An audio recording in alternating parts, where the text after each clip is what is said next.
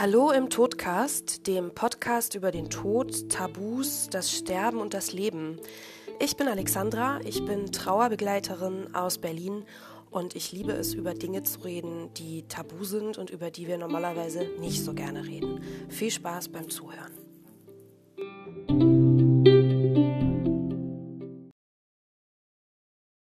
Ja. Hallo, liebe Zuhörer. Herzlich willkommen in einer neuen Episode vom Todcast Podcast. Ich bin Alexandra, Trauerbegleiterin aus Berlin und ich habe heute bei mir die liebe Rebecca. Und es ist schwer, Rebecca anzukündigen, weil Rebecca hat ganz viele verschiedene Todesfälle schon erlebt und ganz viel ja, Verbindung eigentlich schon mit dem Thema Trauer. Da gibt es jetzt gar nicht so, ich kann dich gar nicht so einordnen in so einen Themenmonat, wie ich es bisher mal hatte, dass jemand eine verwaiste Schwester war oder eine Sternenmama oder so ähnlich. Ähm, ich würde sagen, du erzählst uns einfach das, was du erzählen möchtest. Und wir sind sehr gespannt auf deine Geschichte oder deine Geschichten. Es sind vielleicht ja sogar auch mehrere. Schön, ja, sehr gerne. ja, danke.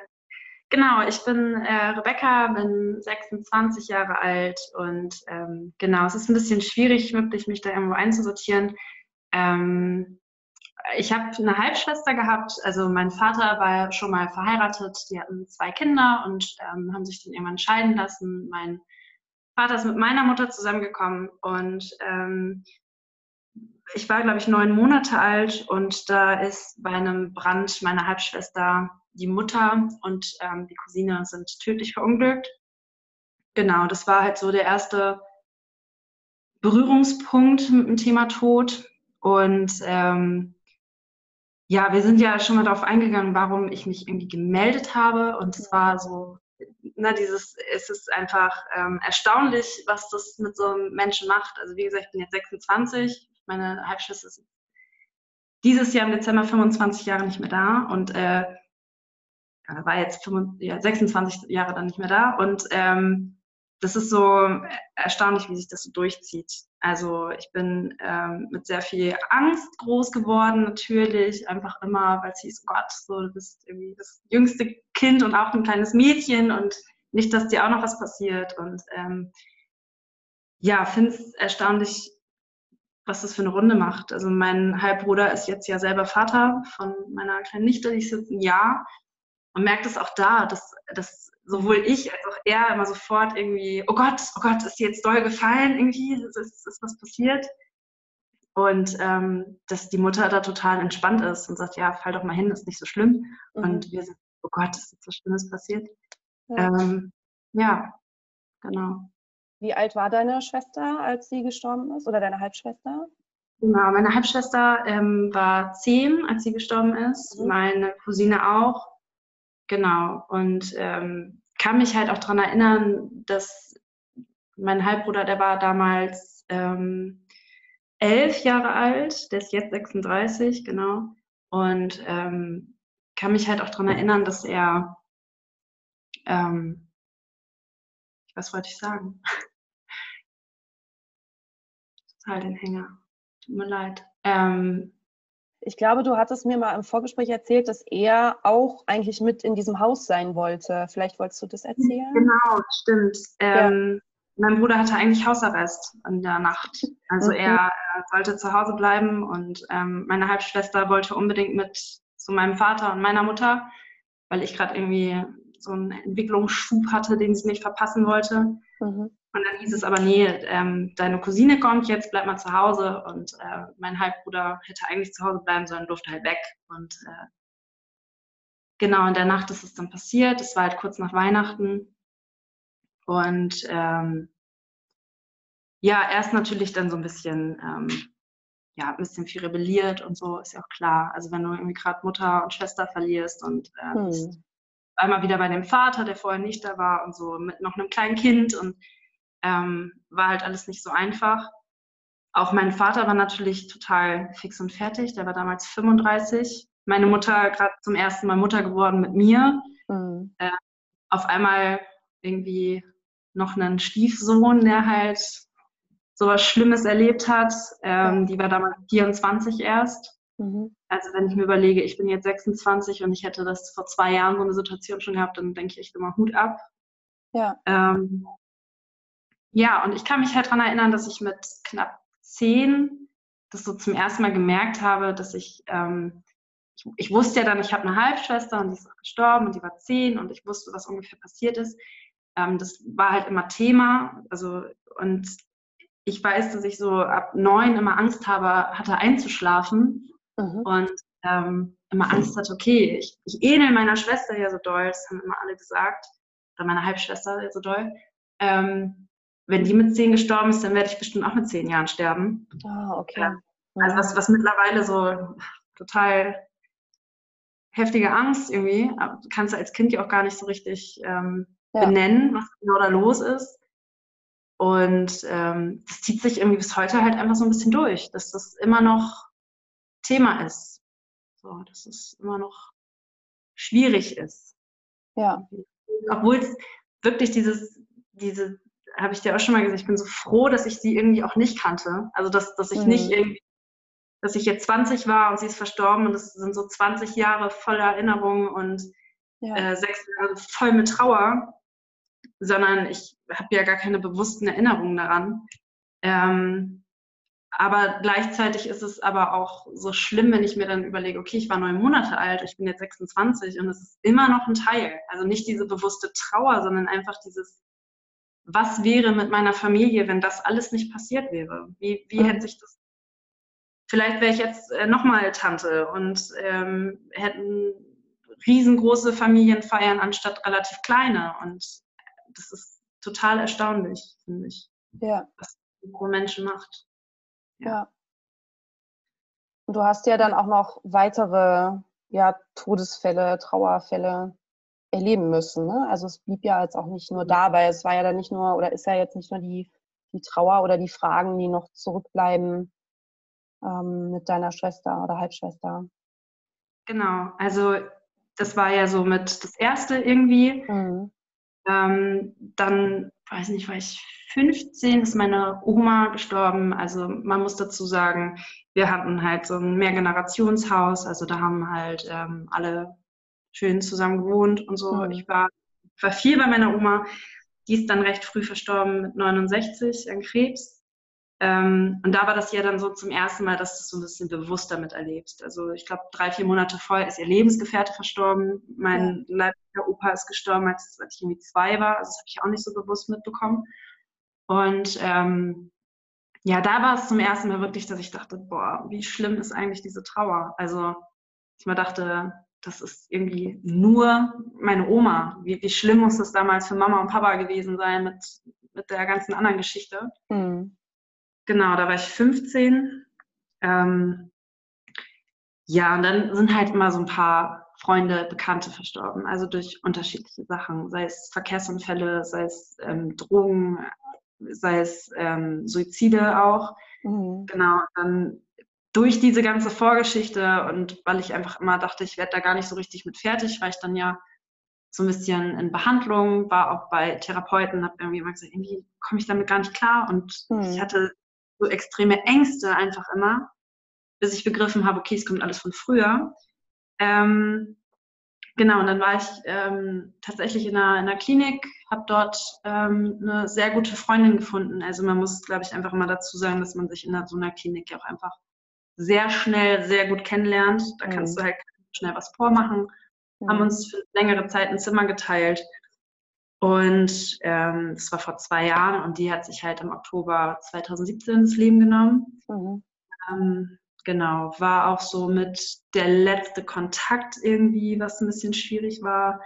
Ähm, wir hatten halt so eine, so eine, so eine Mädelsgruppe halt aus der Klinik irgendwie und ich hatte dann die Nachricht von ihrer Schwester bekommen und äh, hatte dann halt auch die, die Aufgabe, das allen so ein bisschen zu vermitteln, was sehr schwierig war. Und ähm, auch da finde ich das so komisch, dass ich den Abend vorher zu Hause saß. Es war halt Freitag der 13. Meine Oma ist auch Freitag den 13. gestorben. Und irgendwie war das schon so. Okay. Ja, also irgendwie hatte ich so ein ganz fieses Bauchgefühl. Es war so, oh, irgendwie kann ich gerade nicht alleine sein und irgendwas mhm. passt mir überhaupt nicht. Ähm, und hab, bin, bin relativ früh ins Bett und dachte irgendwie immer noch, oh, ich muss morgen mal so richtig, richtig lange ausschlafen. Irgendwie, ich darf nicht früh wach werden. Irgendwie ist es nicht gut. ja, dann war ich doch sehr früh wach und habe halt gesehen, dass mein Handy zigtausend Nachrichten hatte und habe dann halt die Nachricht bekommen, dass sie sich das Leben genommen hat. Und ich dachte, man kann das nicht sein. Also unfassbar. Ähm, ja, genau, das ist jetzt auch schon im Oktober zwei Jahre her. Mhm. Und auch immer noch so, dass es extrem präsent ist. Ja. Und dass auch da halt im Grunde irgendwie gar nicht so die Zeit war, um zu trauern. Also ich war damals in einer Ausbildung, kurz vor den Prüfungen und so. Und viele konnten damit auch einfach überhaupt nicht umgehen. Also so vom, vom Umfeld her, ne? Das ist ja. immer hieß. Also, also so Sachen wie irgendwie, Mensch, so lange kanntet ihr euch jetzt auch nicht, so. Mhm. Wo ich mhm. mal denke, ja, okay, natürlich, es war keine lange Zeit. Ich glaube, wir haben uns im April kennengelernt, im Oktober ist sie verstorben, es war ein knappes halbes Jahr. Mhm. Trotzdem kannte sie mich in diesem halben Jahr besser als Leute, die ich teils zehn Jahre kenne. So, ja. weil, weil das, ich glaube, das können sich viele nicht so vorstellen, wie intensiv ja. das wird. Ja ja, genau. Ja. Viel, viel passiert, viel Berührung mit dem Thema Tod und, und Trauer und, ja. und Sterben. Ja, ja. Wahnsinn.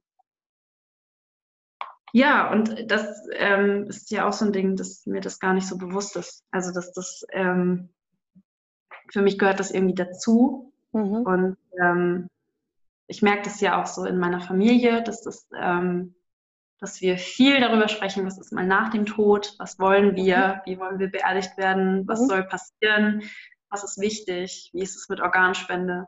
Und mir wird dann manchmal erst wieder bewusst, dass ähm, andere Familien das gar nicht so machen. Also dass das ähm, ja. ein großes Thema ist irgendwie. Oder dass, dass viele immer den Eindruck haben, okay, 70, 80, 90, wie auch immer, so langsam ist dann irgendwann das Alter, wo man stirbt. Und ähm, ja, es kann dich einfach immer treffen. Das äh, vergisst ja. man viel zu schnell. Ja, ja. absolut. Das stimmt. Ja. Ähm, wie ist dir das so bewusst geworden, dass ihr euch da viel mehr mit auseinandersetzt als vielleicht andere? Ähm, ich habe das häufig im Urlaub tatsächlich gemerkt. Also wir sind immer nach Südfrankreich gefahren und irgendwann kam da mal so ein Moment, wo ich viele Fragen hatte. Also es war, ich habe halt immer zu hören bekommen, du ähnelst deine Halbschwester sehr, ihr habt dieselben Augen, ihr, ähm, also wir kommen alle sehr nach unserem Vater so, ne, äußerlich und mhm. du ähnelst ihr sehr und ihr schreibt beide mit links und Mensch, das und das ist auch sehr ähnlich bei euch. Und irgendwann hatte ich dann halt Fragen und dachte mal, wie genau oder was genau ist denn da jetzt passiert. Also es war für mich immer gar nicht ganz klar. Ich wusste einfach nur, okay, es gab einen Brand und irgendwie ist sie dann halt gestorben. Ähm, mir war halt das ganze Ausmaß nicht so bewusst. Also mein Vater hat mir dann erzählt, wo die damals gewohnt haben und ähm, was genau passiert ist. Meine Oma hat auch damals schon mit in dem Haus gewohnt und wie der Ablauf ungefähr war und ähm, auch, dass die Mutter vor Ort noch verstorben ist und dass meine Schwester noch ins Krankenhaus kam und dass die Cousine auf dem Weg ins Krankenhaus wohl verstorben ist und dass meine Eltern dann ja die Entscheidung hatten, ob sie die Geräte abstellen oder nicht. Mhm. Ähm, da weiß ich bis heute nicht genau, was es für eine Diagnose gab. Also mir wurde halt schon mal sei, sei Hirntod gewesen. Ähm, es hieß aber auch schon mal irgendwie, es, man hätte wohl eventuell auch die Geräte anlassen können. Man man hätte nicht gewusst, was passiert wäre. Aber es hätten alle, auch die Ärzte dazu tendiert, halt an die Geräte abzustellen. Mhm. Und was sie dann ja halt letzten Endes auch gemacht haben. Genau. Und ich weiß nicht, irgendwann kam halt einfach der Punkt, wo ich Fragen hatte, aber die wurden mir halt auch immer sehr sachlich beantwortet. Also das war nie so ein, so ein Tabuthema irgendwie. Das wurde halt schon, okay, Rebecca, du hast jetzt Fragen, gut, wir setzen uns hin, wir reden darüber, ähm, was ich auch immer sehr, sehr gut fand. Ja. Ähm, genau, also das kenne ich ja auch irgendwie, dass es sonst so ein bisschen unter den Teppich gekehrt wird oder so und da spricht man nicht rüber. Aber das war Gott sei Dank bei mir in der Familie überhaupt nicht so. Mhm. Also wo ich das mehr habe, ist halt mit meinem Halbbruder. Das ist da schon eher so ein bisschen ähm, nicht so sein, ist halt nicht so sein Thema. Sagen mhm. Ja, schwieriger für ihn als vielleicht für dich oder ja. Genau, genau. Also ich glaube, ich kann da eher ein paar Fragen stellen und ich glaube, ähm, meine Eltern wissen dann auch, dass es für mich vielleicht auch wichtig ist oder mögen mir das halt auch gerne erzählen, weil sie wollen, dass ich daran irgendwie auch teilhaben kann. So. Ähm, und bei meinem Bruder ist es halt einfach nochmal was anderes. Mhm. Also da kann ich mich zum Beispiel daran erinnern, dass irgendwann mal keine Ahnung, eine Ex-Freundin von ihm, waren auch sehr, sehr lange zusammen und dann sagte sie irgendwann, Mensch, siehst auch genau aus wie dein Bruder und da habt ihr auch die Ähnlichkeit mit deiner Mutter und also die wusste das halt, die kannte halt die ganze Geschichte gar nicht. Mhm. Das halt ja. sehr unter den Teppich bei ihm gekehrt ist, was aber auch in Ordnung ist. Also Klar. ja. völlig okay. Sein Umgang damit, ne? so wie es für ihn dann. Genau. Ja. Genau.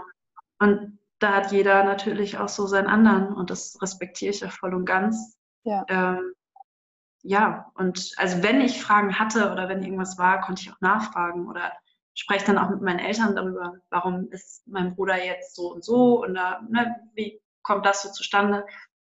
Da, da, reden wir dann so drüber und ich merke halt einfach, geht es nicht und es ist auch okay, finde mhm. ich. Muss man auch niemanden auskitzeln. Mhm. Ja. Ja. Wie hast ja. du das so im, im Umfeld empfunden? Also wenn du das, weiß nicht, du lernst ja auch Leute kennen und dann kommt vielleicht das Thema irgendwie zur Sprache oder auch als jetzt das vor zwei Jahren dann passiert war mit der Freundin, das war ja dann noch was Akutes, Aktuelles. Hast du da das Gefühl, du kannst im Umfeld gut über Trauer reden oder über das, was passiert ist? Also ich habe mich tatsächlich gewundert, so in der Grundschule war es dann schon so ein bisschen Thema. Da war halt noch eine Lehrerin, die hatte auch damals meine Schwester als Lehrerin und so. Und ähm, irgendwie war das halt immer so, so als Kind, wenn du dann sagst, und hast du Geschwister? Und dann war es immer so, ja, ich habe einen Halbbruder und ich hatte halt eine Halbschwester. Und dann war halt immer ja. so, oh Gott. Ja. Und mir ist aufgefallen, dass es halt immer so ein, so ein, ja, aber sei doch froh, also kanntest du doch gar nicht. Also eigentlich hast du ja gar kein, also du hast die ja nicht bewusst erlebt oder so. Und wie gesagt, auf der einen Seite bin ich da ganz dankbar drum, aber irgendwo halt auch nicht oder ich habe es jetzt auch vor kurzem erst wieder gemerkt, dann kam eine Bekannte und sagte auch irgendwie, oh Gott, und meine Schwestern, die nervt mich so sehr. Und oh mhm. Gott, manchmal wünschte ich echt, die wären nicht da. Wo ich mir denke, ja, ja, kann ich verstehen, würde mir vielleicht wahrscheinlich auch so ergehen, wenn meine Schwester auch noch da wäre, dass ich mir auch denke, oh, ich wünschte, jetzt wärst du mal ruhig für fünf Minuten. Aber ähm, ich habe ihr das dann auch so ganz trocken gesagt. Ich so, sei doch froh, du hast noch eine Schwester. Und dann ist erstmal so, oh, stimmt, oh mhm. oh Gott, ja, mhm. tut mir leid. Ja, das kann nicht jeder wissen. Klar. Oder äh, es gibt so manche Themen, auch auf Feuer oder so reagiere ich dann ja auch total sensibel irgendwie. Mhm. Da kann, das kann keiner wissen. Das weiß ich bei den meisten Menschen auch nicht, was da passiert ist. Und das ja. ist auch völlig in Ordnung so.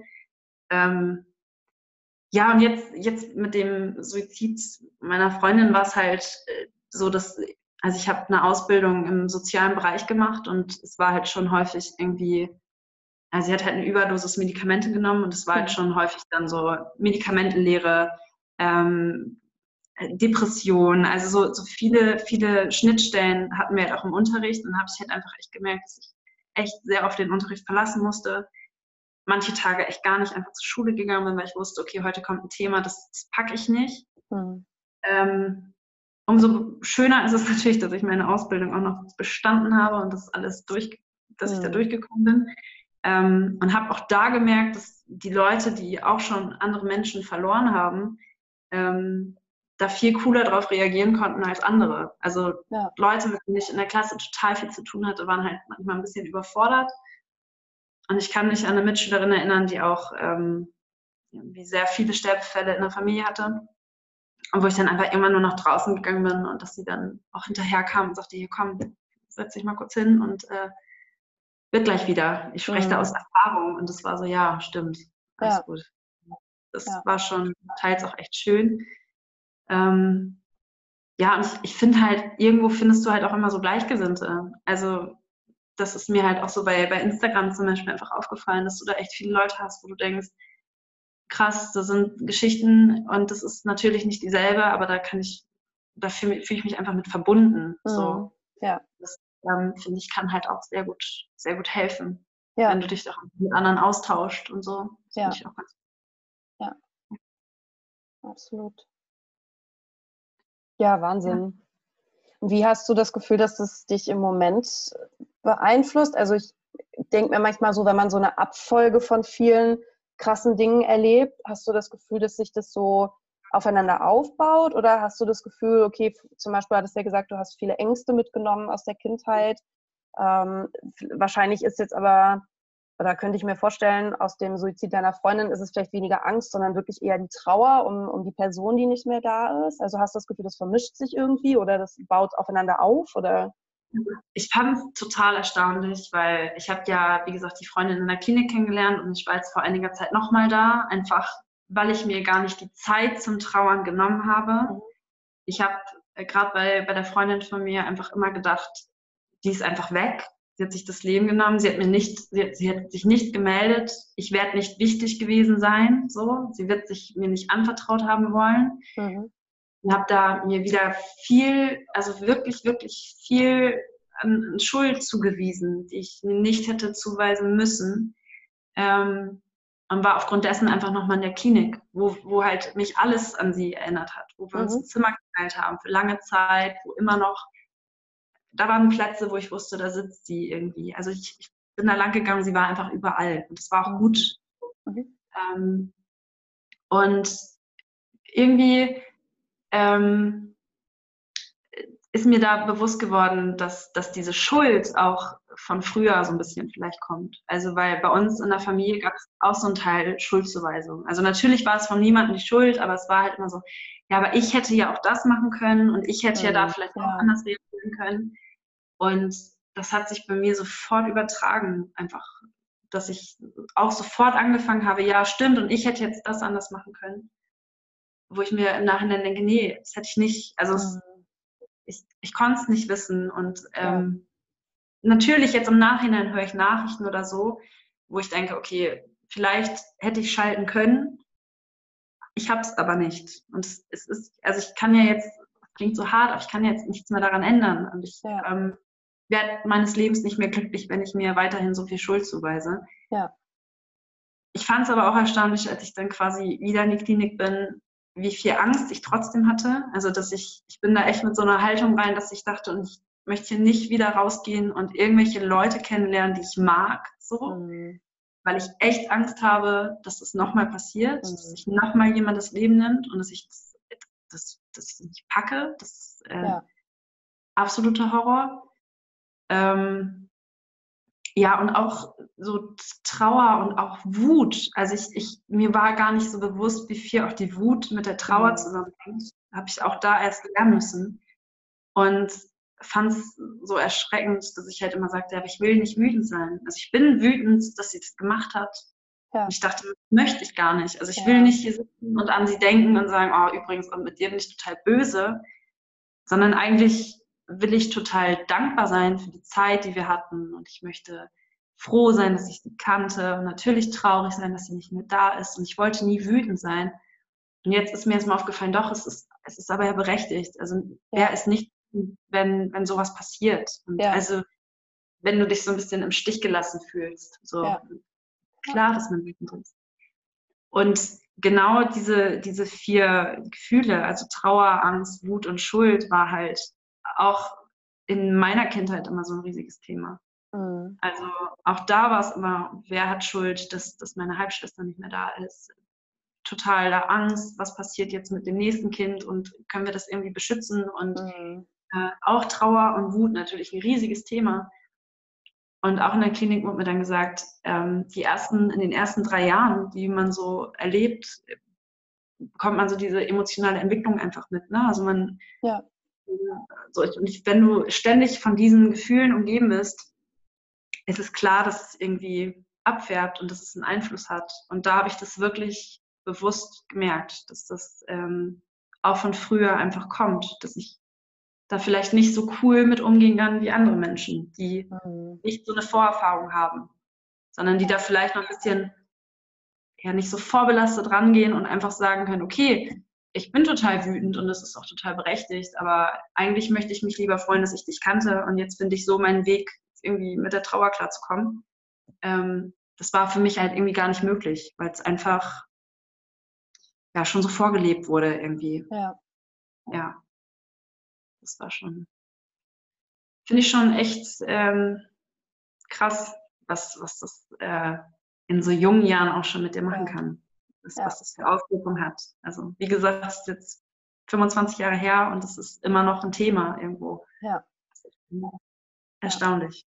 Ja. ja. Also es kann wahrscheinlich auch gar nicht sein, dass es gar kein Thema ist, weil dafür ist es natürlich auch für deine Familie zu einschneidend. Gerade so ein, so ein krasser, naja gut, ob es jetzt ein Unfall war oder eine Krankheit oder was auch immer, aber ne, das ist schon, ähm, ja, das ist so ein Erlebnis, das vergisst man ja natürlich auch nicht, ob jetzt jemand gestorben ist oder nicht. Also selbst wenn vielleicht alle das überlebt hätten, könnte ich mir vorstellen, dass ihr trotzdem, ne, dass du sagst, auf Feuer reagiere ich sensibel oder dass ja. da trotzdem Ängste dann da wären ne? oder deine Eltern auch sehr, ähm, ja, wie nennt man das so, beschützend sind dann ja, über ihre Kinder. Ne? Ja, ich glaube, das ist, das ergibt sich daraus einfach ganz, ganz normal. Ja. Aber ja, und ich glaube, es geht in beide Richtungen. Ne? Es kann halt sein, dass, dass man, wenn jetzt, äh, man ist ein kleines Kind und dann stirbt jemand in der Familie, dass man dem Kind es aber auch erklärt und das Kind mit in die Trauer einbindet, damit es auch ich sag mal, lernt zu trauern und dass es okay ist, ja. dass man dann wütend ist und dass es okay ist, dass man da viele verschiedene Gefühle durchlebt.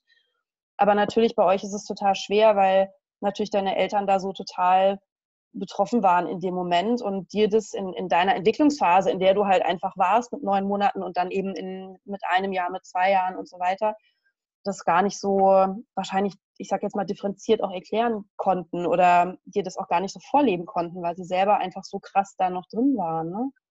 Das ist halt auch das, was, was meine Mutter oft mit mir bespricht, dass sie sagt, oh Gott, also du bist irgendwie total oft in einer, in einer Klinik gewesen oder brauchtest irgendwie Unterstützung.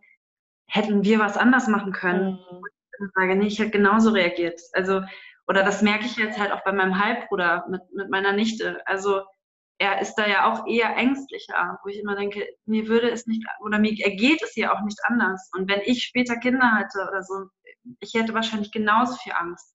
Und mhm. ich weiß auch, dass wenn meine Nichte älter wird, dass sie auch fragen wird, was, was ist ja. da passiert. Also sowas zieht sich ja auch einfach durch ein paar Generationen. Das, das auch so ein Suizid, das, man sagt, das zieht sich durch knapp drei Generationen. Das mhm. finde ich total krass, weil viele sagen mal, ach komm, so. Aber es, es ist einfach wahr. Also es, das wird, es, es hat was mit mir gemacht, dass meine Eltern halt ein Kind verloren haben so und oder mein Vater ein Kind verloren hat. Und es wird auch noch mit was mit meinen Kindern machen. Und vielleicht übernehmen auch meine Kinder noch was aus meiner Erziehung oder so. Oder ja. das ist, oh Gott oh Gott. Und die machen später bei ihren Kindern auch. Also es ist klar dass sich das so durchzieht. Und da kannst du natürlich also ich würde würd im Traum nicht einfallen zu meinen Eltern zu sagen oh Gott da hättet ihr jetzt aber mich ähm, ganz anders erziehen müssen. Und warum habt ihr mich zusammengerissen oder so? Ja.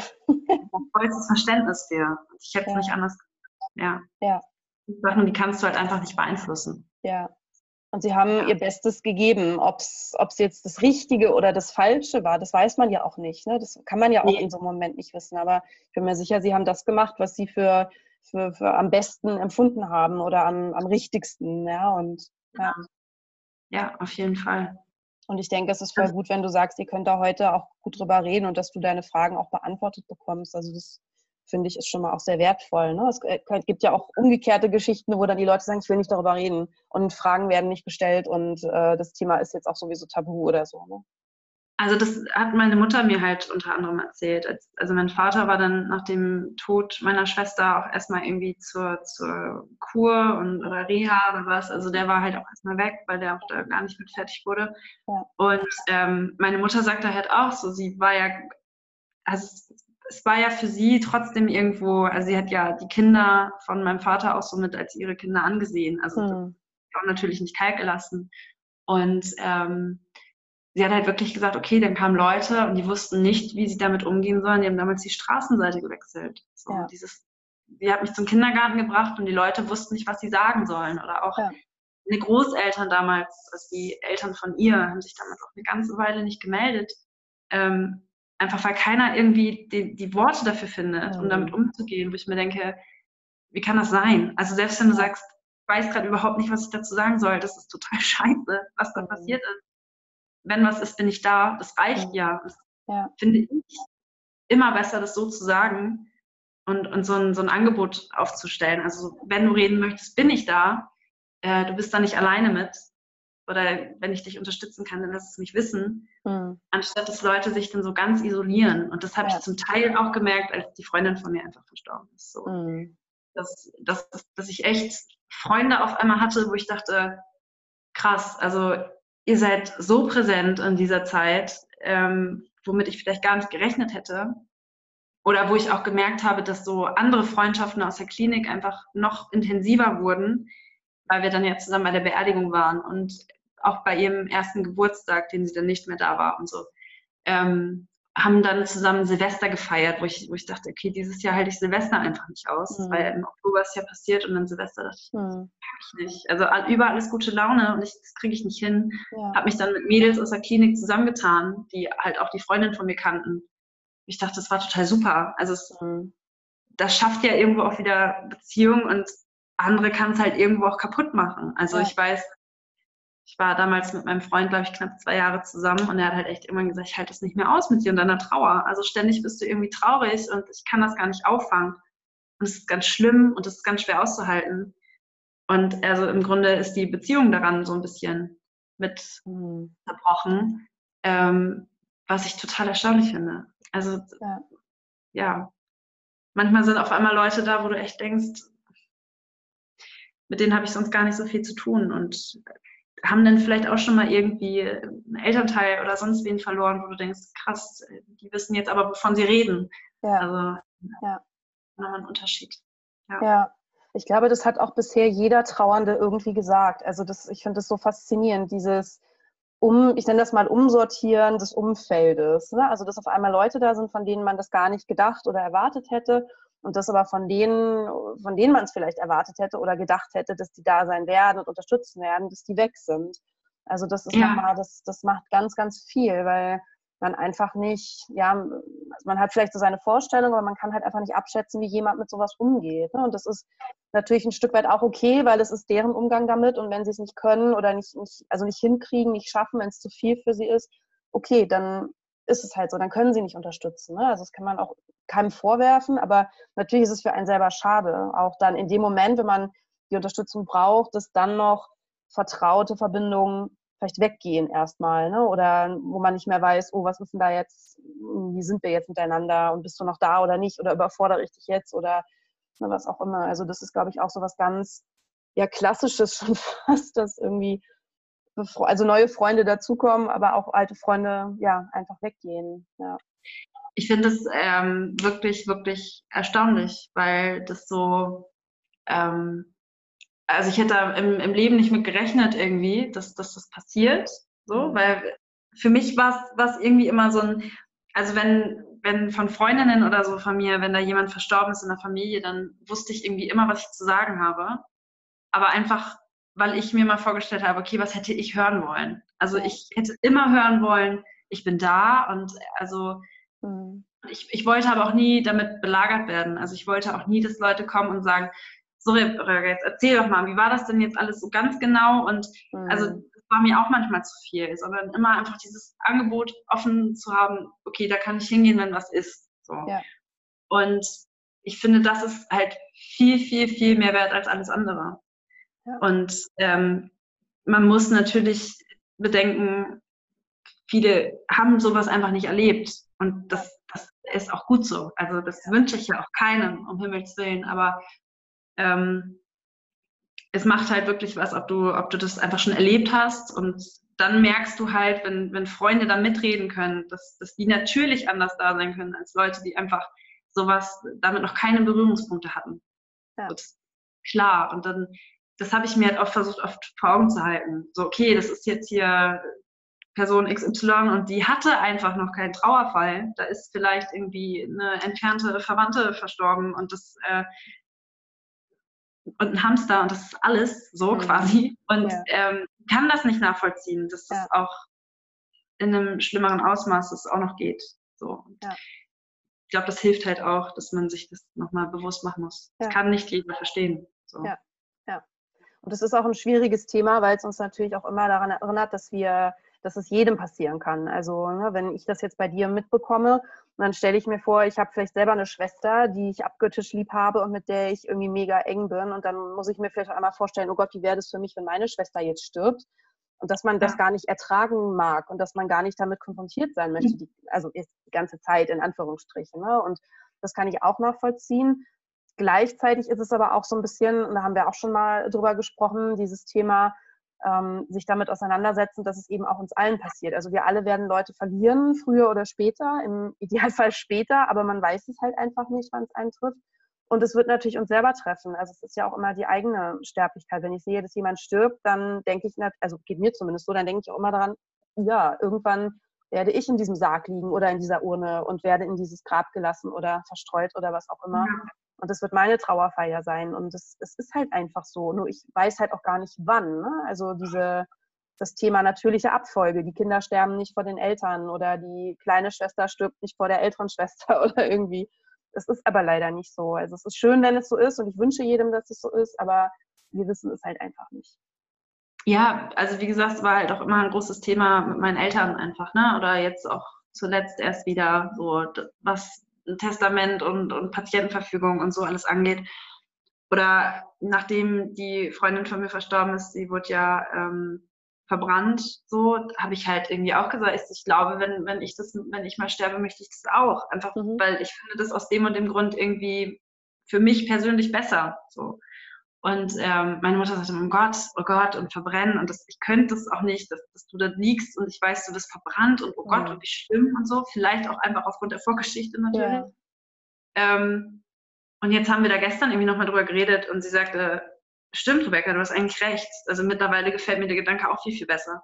Mhm. Und ähm, es ist eigentlich so wichtig, darüber zu reden und auch zu sagen, wenn mir was passiert, ich möchte das und ich möchte nicht, dass die Geräte irgendwie abgeschaltet werden oder ich will das unbedingt oder mhm. ähm, Organspende, ich möchte, dass alles genommen wird bis auf mein Herz oder sonst irgendwie was.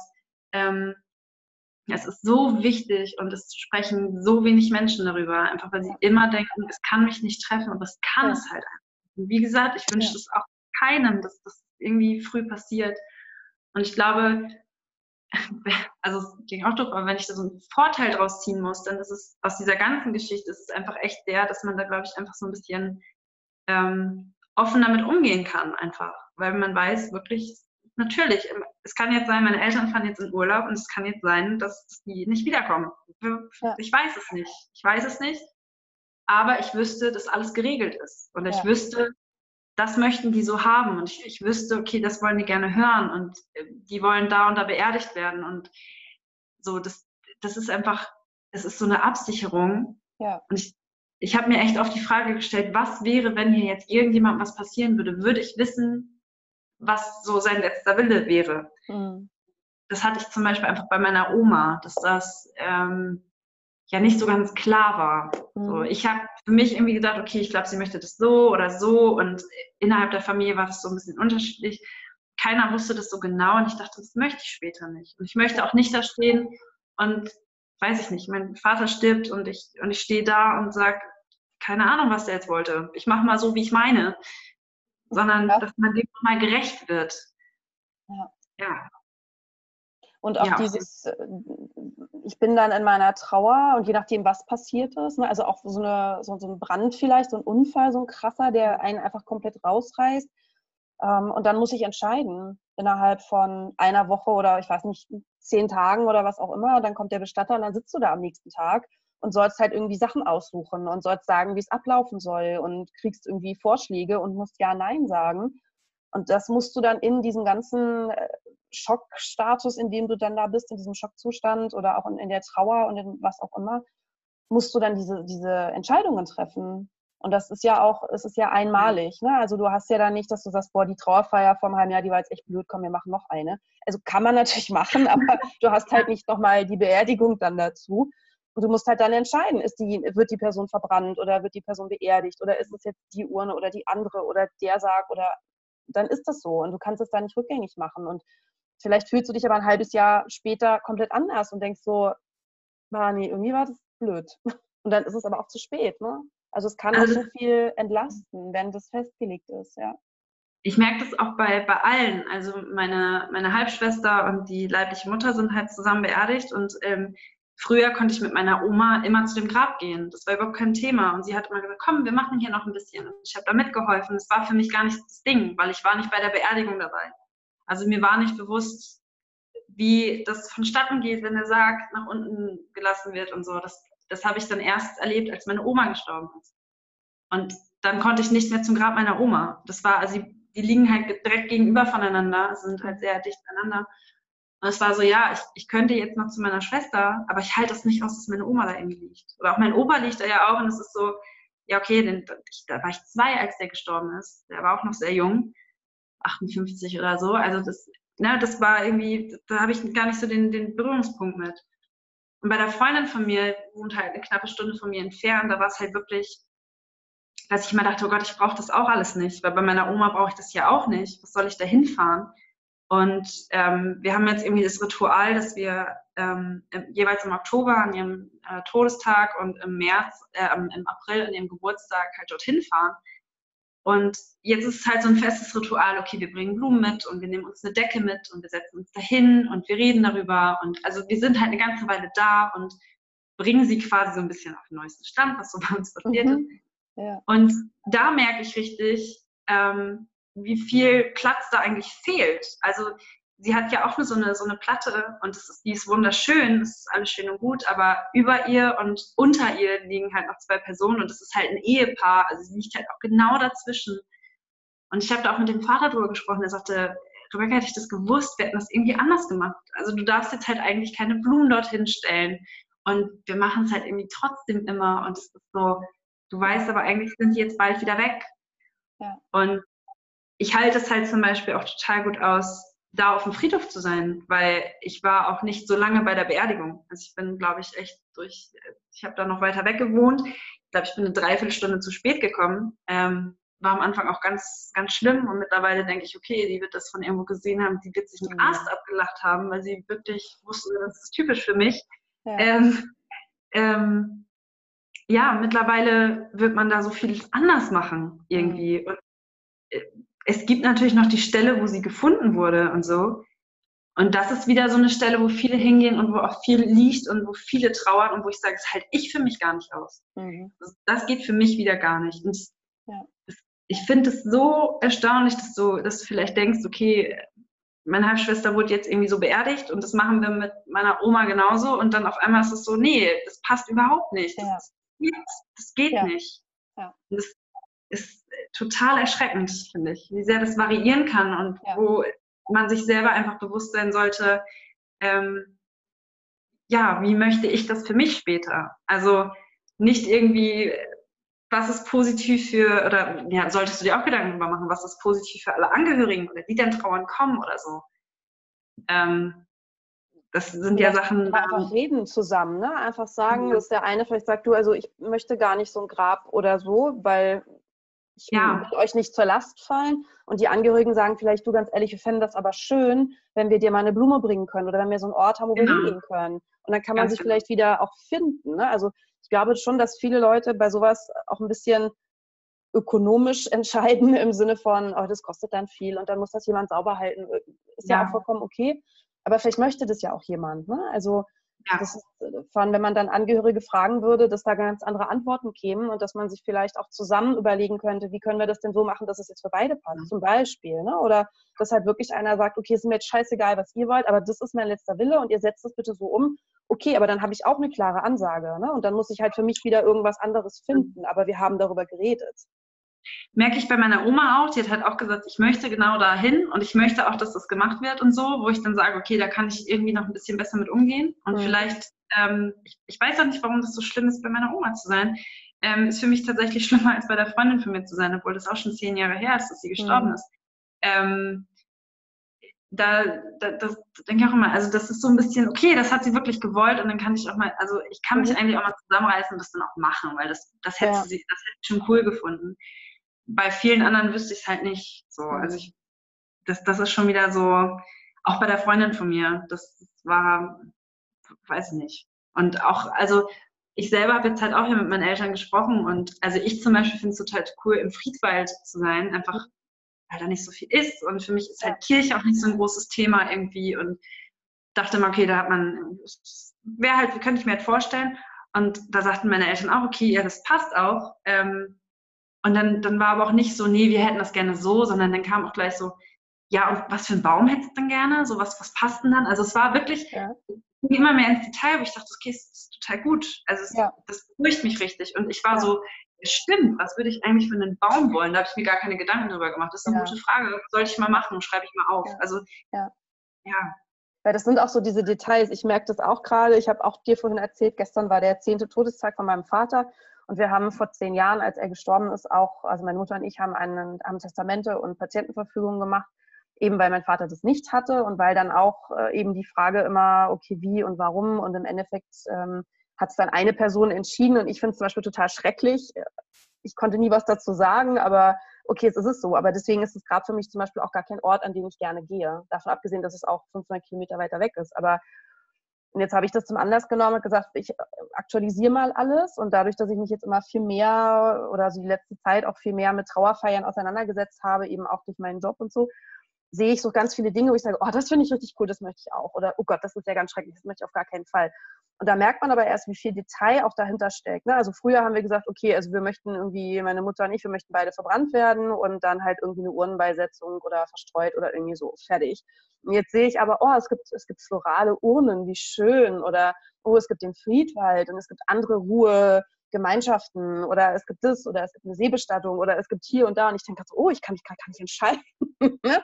Oder was für ein Lied soll gespielt werden? Wie sollen die, die Karten aussehen, die an deine Freunde geschickt werden oder an deine Familie? Oder äh, soll es Kerzen geben oder nicht? Oder was für einen Baum willst du haben? Oder möchtest du irgendwelche Blumen auf gar keinen Fall haben? Und das ist irgendwie so, es erscheint einem jetzt so ein bisschen, wo ich jetzt auch gerade so denke, na, ich bin ja im Endeffekt tot, das ist ja auch irgendwie egal. Aber meine Mutter, ich frage mich dann, wenn ich jetzt sterben würde, könnte meine Mutter das sagen? Ich glaube nicht, weil wir sind, wir leben sehr weit auseinander wenn man über sowas nicht redet, ich glaube, meine Mutter weiß nicht, was meine Lieblingsblumen sind. Also müsste ich selber drüber nachdenken. Ne? Und will ich die dann bei der Beerdigung haben oder nicht? Oder was für ein Lied wäre mir wichtig? Also das ist irgendwie, was will ich anhaben, wenn ich verbrannt werde? Genau, das finde ich auch ganz wichtig. Also Kleidung finde ich auch, Ja. das war bei meiner Oma auch so, dass, dass manche sagten, hier, das hat sie doch viel getragen, da waren halt so Preisschilder drin, wo ich dachte, nein, überhaupt nicht, das war gar nicht der Fall. So, und wo ich mir denke, das möchte ich später gar nicht, dass da Ja. irgendwelche Diskussionen entstehen, sondern Ja. dass ich für mich entscheiden kann, ey, das hätte ich gerne dabei.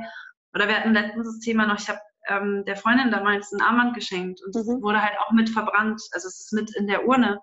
Und ähm, wo ich auch zu, zu meiner Mutter sagte, ich so, wenn mir was wichtig ist, dann wirklich, dass das auch mit zu mir dann in die Urne kommt. Ja. Also weil was soll das woanders? Das bringt dann niemandem was. Also Ja. was, was soll das bei dir? Und sie sagte so, ja, aber ich wüsste ja, was es dir bedeutet hat. Ich so, ja, aber das, das hat ja mit dir gar nichts zu tun, sondern das ist ja das für mich. Oder das, Ja. das hat ja auch in ihrer Urne. Und das, da besteht ja sonst gar keine Verbindung.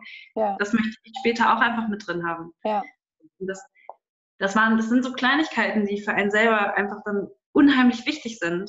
So, Ja. Und dann die- auch dieses Armband, das ist mir hoch und heilig irgendwie, Mhm. ähm, na, weil, weil ich weiß, das andere liegt bei ihr und ähm, das, das, das wäre das Schlimmste, wenn ich wüsste, das wäre dann, dann nicht mit drin. Also du, Ja. natürlich bekommst du es ja höchstwahrscheinlich nicht mehr mit, was, was dann wirklich passiert. Und ich werde mich dann ja auch nicht später noch beschweren können und sagen können, nee, jetzt habt ihr es aber doch nicht mit reingetan.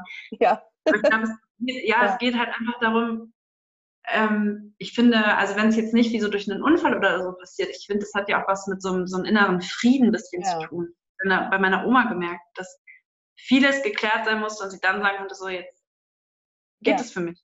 So, dann, dann konnte sie auch loslassen irgendwie und das, weil, weil sie dann wusste, okay, jetzt passt hier alles. Also Ja. sie werden das jetzt alles so, das Wichtigste habe ich jetzt gesagt. So, Ja. und genau. Das ist, äh, ja, und das in dem Sinne ist es, ich sage jetzt mal in Anführungsstrichen, schön, wenn man eine Krankheit hat und man weiß, okay, es wird kommen und dann fängt man an, sich damit auseinanderzusetzen. Also ich glaube, es tun vielleicht dann die meisten in so einem Fall und man kann Abschied nehmen und so. Aber das ist ja jetzt in, in den Fällen, die du erlebt hast, vielleicht mit deiner Oma war es, also eventuell so, aber bei einem Suizid ist es ja meistens nicht so. Die, ja, das Umfeld weiß das nicht. Ähm, natürlich bei dem Brand damals bei, oder bei irgendwelchen anderen Unfällen ist es auch nicht so. Ich hatte jetzt viele ähm, verwaiste Geschwister, die sind natürlich dann auch eher so in deinem Alter, ne? wo dann jemand Ja. mit Anfang 20 gestorben ist beim Motorradunfall. Ja, klar, mit Anfang 20 habe ich mir auch keine Gedanken gemacht darüber, wie ich mal beerdigt werden möchte. Also das ist ja auch ein Stück Genau. weit gut, aber gleichzeitig ist es dann auch wieder, da war auch dann das Thema, wir wussten überhaupt nicht, was sollen wir da aussuchen und es gab auch gar nichts, was uns gefallen hat, was in irgendeiner Form einem, ich glaube, der Bruder war 20 oder so, einem 20-jährigen jungen oder jungen Mann entsprochen hätte. Ne? Also auch das. Und Und klar, wann, ja. wann fängt man an oder wann macht man das oder wann wäre es wichtig? Klar, man weiß es halt einfach nicht. Ne? Ich glaube, genau das war bei mir der Unterschied, weil ich halt immer so groß geworden bin mit dem Wissen, es kann dich einfach jederzeit treffen. Ja. Und dass, ähm, dass der dann auch hieß, meine Schwester, es war nicht klar, soll sie dir Organe spenden oder nicht. Und mhm. meine Eltern haben sich ja dann dagegen entschieden, nicht weil sie es nicht wollten, sondern weil sie gesagt haben, wir hätten, wir wussten es nicht. Wir, wir, ja. Keine Ahnung, wer redet mit, mit einer Zehnjährigen darüber, ob sie die Organe später mal spenden möchte. Das macht ja keiner. Ja, klar. Ähm, und dann war es einfach, okay, wir lassen es so, wie es ist. Wir, wir wissen es nicht. Bevor wir jetzt irgendwie gegen ihren Willen entscheiden, dann lassen wir das alles so.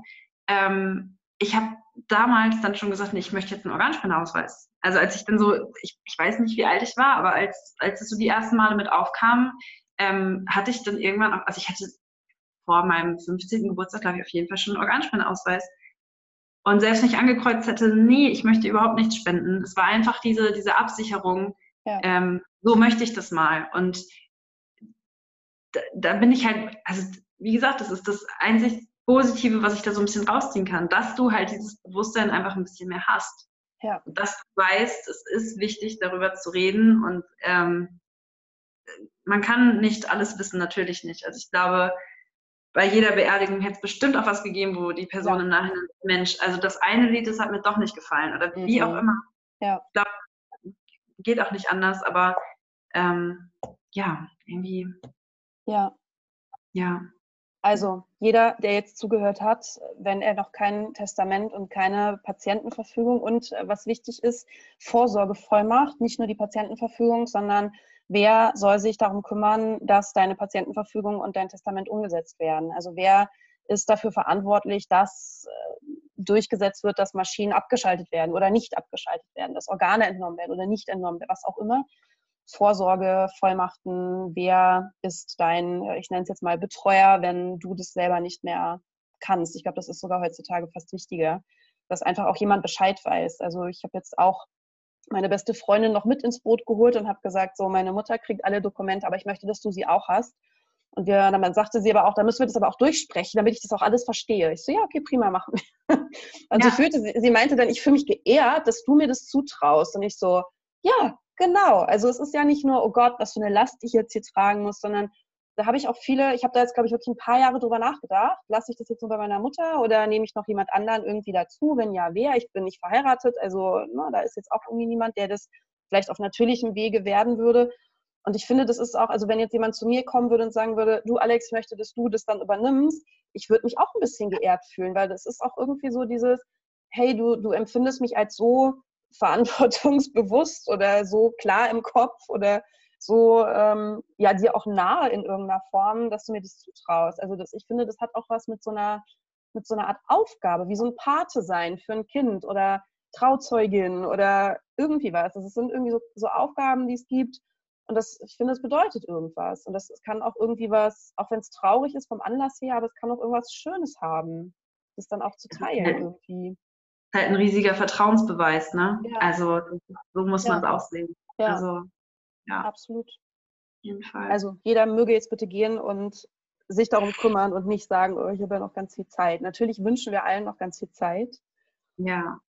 Gibt es noch was, was du abschließend uns mitteilen möchtest oder sagen möchtest oder um, was vielleicht noch wichtig wäre oder deine Botschaft an andere Trauernde oder irgendwas? Ähm, hm. Mir ist gerade tatsächlich noch eingefallen, dass ich ähm, mich immer nach dem Suizid meiner Freundin gefragt habe, warum mir das so schwer fällt, aufhören, aufzuhören zu trauern. Also es war auf einmal so, ich muss doch auch trauern. Also mhm. das, das, hat mich so ein bisschen gewundert. Und ähm, jetzt in der Klinik hatte ich dann tatsächlich eine Mitpatientin, von der ist der Vater auch verstorben vor einiger Zeit. Und die dann so aus dem Nichts zu mir sagte, Rebecca, jetzt mal ehrlich, willst du denn auch einen Abschluss finden? Und dann war ich so, ja stimmt, will ich das eigentlich? Also mir hat das ganz viel, also das, das war ganz schlimm für mich, so, so dieses Thema, das, dieses, dieses ganze Suizidthema und so irgendwie mhm. auch mal liegen zu lassen, weil ich immer dachte, nee, mir muss es doch jetzt auch schlecht gehen, weil das ist sie doch auch wert. Also sie ist es doch wert, dass ich hier jetzt wirklich sitze und es mir eigentlich total schlecht geht. Und eigentlich sollte ich mich gerade gar nicht freuen, weil heute ist, keine Ahnung, der Jahrestag oder so. eigentlich ist es gerade überhaupt nicht, überhaupt nicht Thema. Und ich glaube, das muss man sich auch erlauben. Also das, das, das war für mich ganz schwer. Ich weiß nicht, ob das noch jemandem so ergeht, aber ähm, zu sagen, es ist völlig in Ordnung, dass ich jetzt so langsam auch einen Abschluss damit finde. Also für mich war das mhm. natürlich, natürlich wird diese Trauer mich noch ewig lange begleiten, um, um Gottes Willen. Und es wird, ähm, das hat mich geprägt, mal wieder so. Aber dass ich auch jetzt sagen konnte, ey, ich, ich darf jetzt auch mal aufhören damit. Weil ich, ich muss jetzt nicht ständig daran denken und ich muss nicht ständig mit dem Kopf dort sein. Oder oh, jetzt ist schon wieder der 13. und jetzt ähm, muss ich daran denken oder so. Man darf das halt auch mal vergessen. Und das ist eigentlich was, wo, wo ich jetzt im Nachhinein wüsste, sie wird wahrscheinlich froh sein, dass es mir mal nicht so dreckig geht. Und ähm, naja. ich glaube, das ist nochmal vielleicht ganz gut zu hören für den einen oder anderen. Irgendwie dieses, ja. erlaubt euch das auch glücklich zu sein und äh, mir gibt es zum Beispiel ganz viel Kraft, mir mal vorzustellen, die ist da irgendwo und kriegt das einfach alles mit und die wird es nicht wollen. So. Ja. Oder dann gibt es so manche Momente, wo ich immer denke, jetzt kommt es durch, dass sie, dass sie da ist oder so. Das, mhm. ja. ja. Aber ähm, ja, erlaubt euch einen Abschluss irgendwie. Ich glaube, das ist ganz gut. Ja, und ich glaube, viele, das habe ich auch schon öfter gehört, ist so diese Angst, wenn ich das abschließe, also abschließe, man schließt es ja nie ganz ab, das geht ja gar nicht. Aber genau wenn ich die Trauer äh, loslasse oder nicht mehr traurig bin und ich schließe das ab, nennen wir es jetzt mal so, dass die Person dann weg ist, dass man die vergisst oder dass es verblasst oder dass die Erinnerungen nicht mehr da sind. Aber das ist genau. ja nicht so. Also sicherlich genau. gibt es irgendwie mal Dinge, ich merke das ja zum Beispiel auch mit meinem Vater, es gibt ganz bestimmte Dinge, die fühlen sich noch so an wie gestern, die kann ich immer noch so abrufen und es gibt Dinge, die ich vergessen habe, weil sie einfach auch klein waren oder nicht so wichtig oder irgendwas. Aber wo ich so denke, es reicht auch, es ist auch gut. Also es gibt eben Dinge, die sind abgespeichert, die sind liebevoll abgespeichert, die werden immer da sein. Und es ist aber auch okay, so wie du das auch schön gesagt hast, mal das zu vergessen. Und das heißt nicht, dass man die Person vergisst, dass man die Trauer vergisst, dass man alles vergisst, sondern es bedeutet einfach so, jetzt ist mal keine Zeit für die Trauer. Das war gestern, das ist vielleicht auch morgen wieder, aber heute gehe ich mal Party machen, was weiß ich, oder gehe shoppen oder es ist Sommer, ich gehe an See und das ist in Ordnung. Oder ich fahre in den Urlaub, das ist ja auch gerade so ein Thema. Ne? Ich fahre weg, darf ich überhaupt fröhlich sein, darf ich Spaß haben? Natürlich ja. darfst du Spaß haben. Und wenn dann aber am nächsten Tag oder später am Abend dann doch wieder die Trauer da ist, ist das auch vollkommen okay. Aber man muss nicht alles mit dieser, wenn man es hinkriegt, man muss nicht alles mit dieser Schwere machen. Ja, ich frage mich auch oft, was, was hätte sie jetzt gewollt oder was hätte sie jetzt auch gemacht? Also ja. sie hätte wahrscheinlich auch nicht zu Hause gesessen und gesagt, jetzt mache ich keinen Urlaub, weil irgendwie ja. ist gerade nicht so, sondern ja, natürlich mache ich Urlaub. Wenn ich die Chance habe, Urlaub zu machen, dann mache ich das auch. So. Und ja. das hat mir auch sehr geholfen, mich immer zu fragen, was würde sie jetzt vielleicht an meiner Stelle tun? Mhm. Nicht in Bezug, dass sie jemand verloren hat, sondern sie als Mensch einfach was würde sie als Mensch jetzt vielleicht machen? Sie wird jetzt auch rausgehen und das Wetter genießen, ja. anstatt drin zu sitzen und traurig zu sein. So. Und ja. das habe ich mir versucht, dann immer häufiger vorzunehmen. So, okay, ja. stimmt, sie würde jetzt hier wahrscheinlich draußen sitzen und was wird sie jetzt als nächstes tun? So. Und es war mhm. so ein Stück, ich war nicht mehr ganz so traurig und ich habe mich ihr aber auch wieder ein ganzes Stück verbunden gefühlt. So, dieses, ja, stimmt, das hätte sie jetzt gemacht. Das ist so ein Ding von ihr gewesen irgendwie. Und das, also mir hat das unheimlich geholfen in der Trauer und vielleicht hilft es noch jemandem. Ja. ja. Sie praktisch ein Stück weit mitnehmen. Wenn du sagst, oh, was hätte genau. sie jetzt gemacht, ich mache das jetzt, dann macht ihr das ja irgendwie auch ein Stück weit zusammen. Ne? Und das ist ja genau. Verbunden sein, auch, ja, wenn trotzdem Trauer auch irgendwie da ist, dass sie nicht mehr physisch gerade dabei ist. Ne? Genau.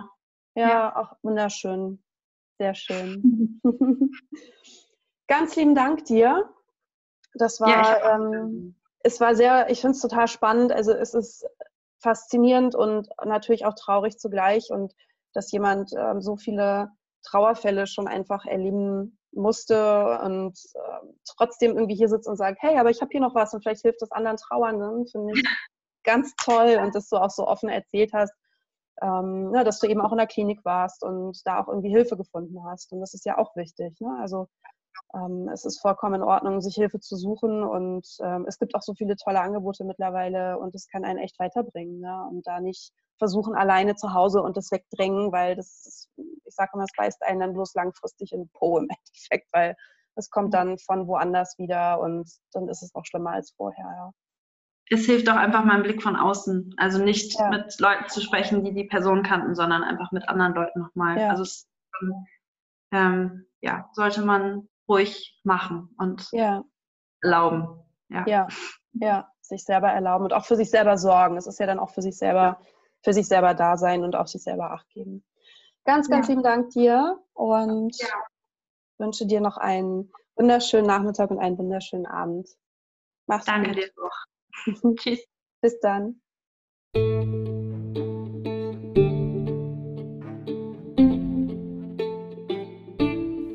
Vielen Dank fürs Zuhören. Ich bin Alexandra aus Berlin, Trauerbegleiterin und Coach bei Krisen und Verlust. Bei mir findest du natürlich Trauerbegleitung, Einzelcoaching, aber auch Gruppenworkshops, um leichter mit der Trauer umgehen zu können, auch Online-Trauergruppen. Und wenn du auch eine Geschichte zu erzählen hast und Gast in meinem Podcast sein möchtest, dann melde dich. Du findest meine Kontaktdaten unter www.leit- und-freud.de.